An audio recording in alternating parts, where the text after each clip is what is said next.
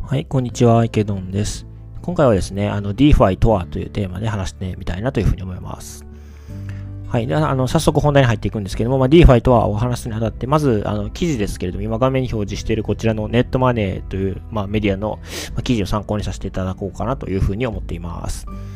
はい。で、まず DeFi とは何かという話なんですけど、DeFi、まあ、えー、略称でして、あの、正式な名称は Decentralized Finance っていうんですよね。日本語で言うと分散型金融と言います。はい。で、まあ、簡単に言うと、中央の管理者がいない、まあ、金融のアプリケーションですということですね。じゃあ、まあ、DeFi そのものの、あの、説明する前に、DeFi の反対の言葉を教えてあげた方がいいかなと思うんですけれども、DeFi の反対は CFI ですね。CEFI ですね。で、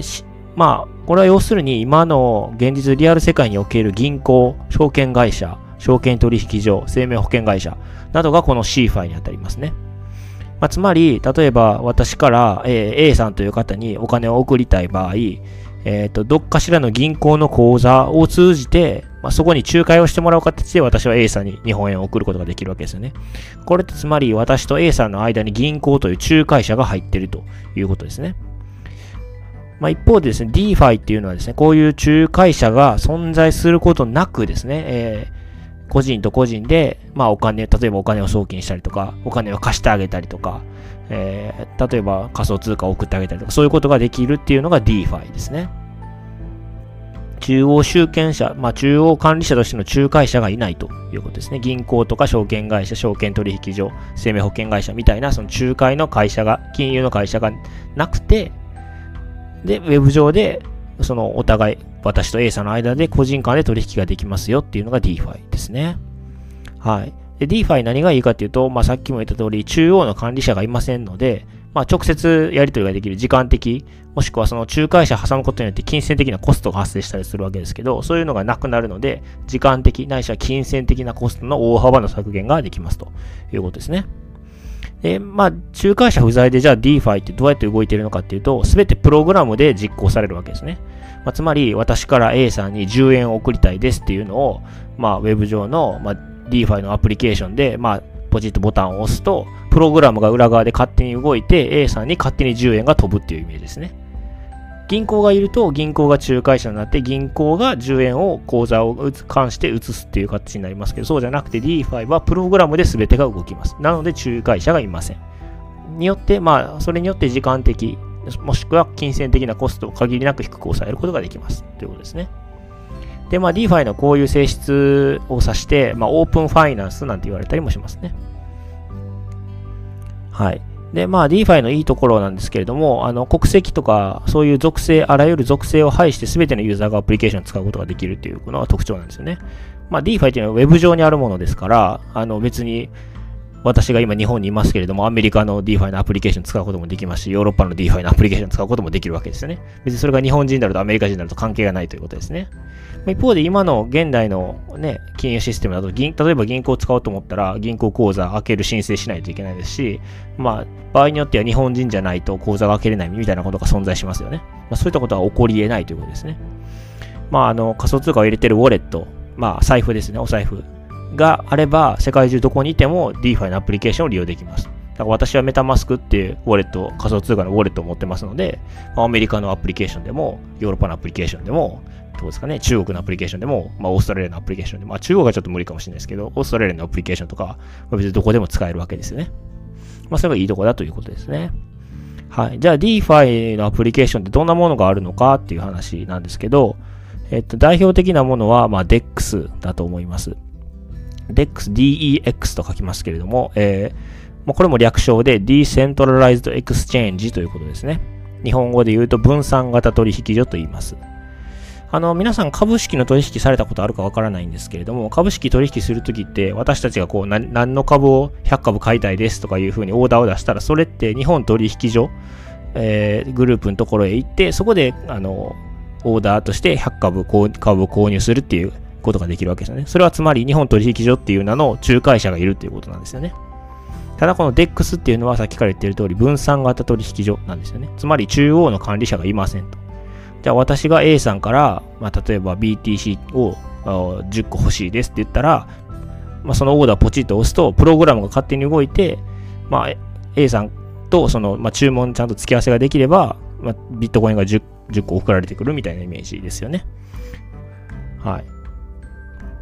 まあ、これが DEX ですね。まあ、さっきも言った通り、管理者が今、中央の管理者がいませんので、よりスピーディーにコストを抑えて取引ができるということですね。はい。で、まあ、この自動でこういうことができるのはなんでかっていうことなんですけど、それはまあ全部そのブロックチェーン上に誰々から誰々さんへ、えー、ビットコインが10個送られましたみたいなことが記録されてるからですよね。で、まあそれを記録していくのをスマートコントラクトって言うんですけど、まあ、ブロックチェーン上であらかじめ決められたプログラムに沿って取引が行われることをスマートコントラクトって言うんですよね。まあ、例えば私が10株 BTC A さんから欲しいですって言ったら、ポチッと押したらスマートコントラクトによって、まあ、A さんから、まあえー、10個 BTC が送られるみたいな、そういう取引があのプログラム上で事前あの自動で行われるということですね。はい。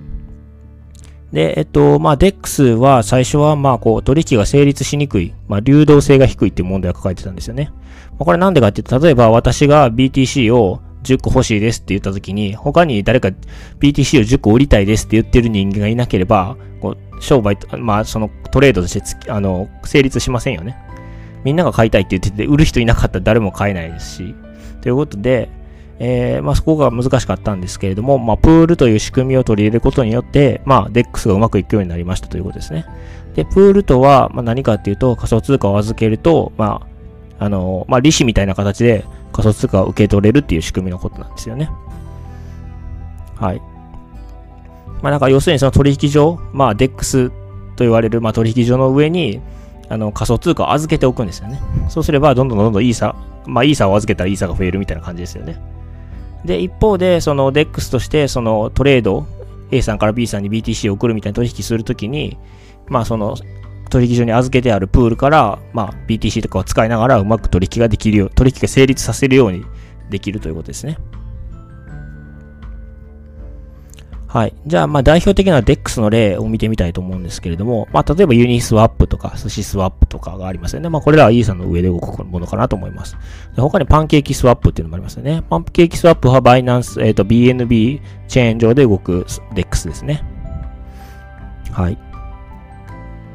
あと他に DeFi の主要なアプリケーションとしてはレンディングっていうものがありますよね。貸し付けですね、要するに。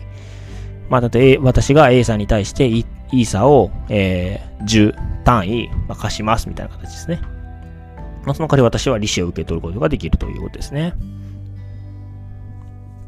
はい。まあ、こんなような形ですかね。まあ、もう一度おさらいをしておきますと、DeFi というのは Decentralized Finance の略ですね。えー、中央で管理している管理者がいない金融のシステムのことを指します。えー、現在の現代の、ま金融のシステムは銀行とか取引所、証券、株式の取引所とかそういう風な形で中央の管理者がいて、彼らが仲介する形で金融っていうのは成り立っています。一方で DeFi では中央に管理者がいません。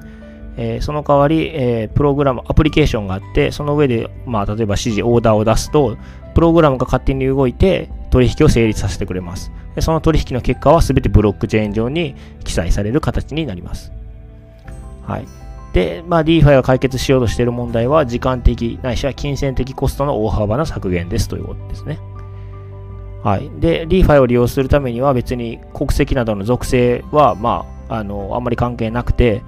え、ウォレットが、あの仮想通貨を入れてるウォレットがあれば、世界中どこにいても DeFi のアプリケーションを利用することができますということですね。じゃあ DeFi のアプリケーションとしてどんなものがあるんですかっていうと、例えば DEX、 decentralized exchange ですね。分散型取引所。まもしくはレンディングですね。貸付ですよね。まあ、そういったアプリケーションが存在しますということですね。はい。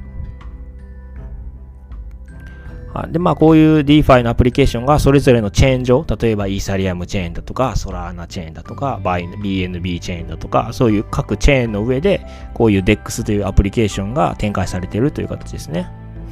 まあ、私自身は、まあ、イーサの DEX とかあよく使いますので、まあ、そういった形でイーサーをよく使いますけども、まあ、バイナンスよく使う人でしたら、バイナンスの DEX とか使ってもいいと思いますし、まあ、ポルカドットの DEX でもいいわけですよね。まあ、そういうふうに各チェーン上にそれぞれ DeFi という金融アプリケーションが、まあ、実装されてきているというのが現在ですね。はい。じゃあ未来のことを考えてみるとどうなるかっていうと、まあ、こういった DEX が普及していくにつれて、銀行とか証券会社、取引所みたいな、あ現代の金融の会社の役割は少しずつ縮小していくものと思われます。まあ、なんでかっていうと、まあ、仮想通貨がより普及していって、まあ、それをね、取引とかする際は別に銀行とかにいちいち言わなくてもいいわけですよね。DEX で交換したいってオーダーだけ出せばすぐこうあの取引ができますので、別に銀行とか証券会社とかいらないですよねっていう話ですよね。はい。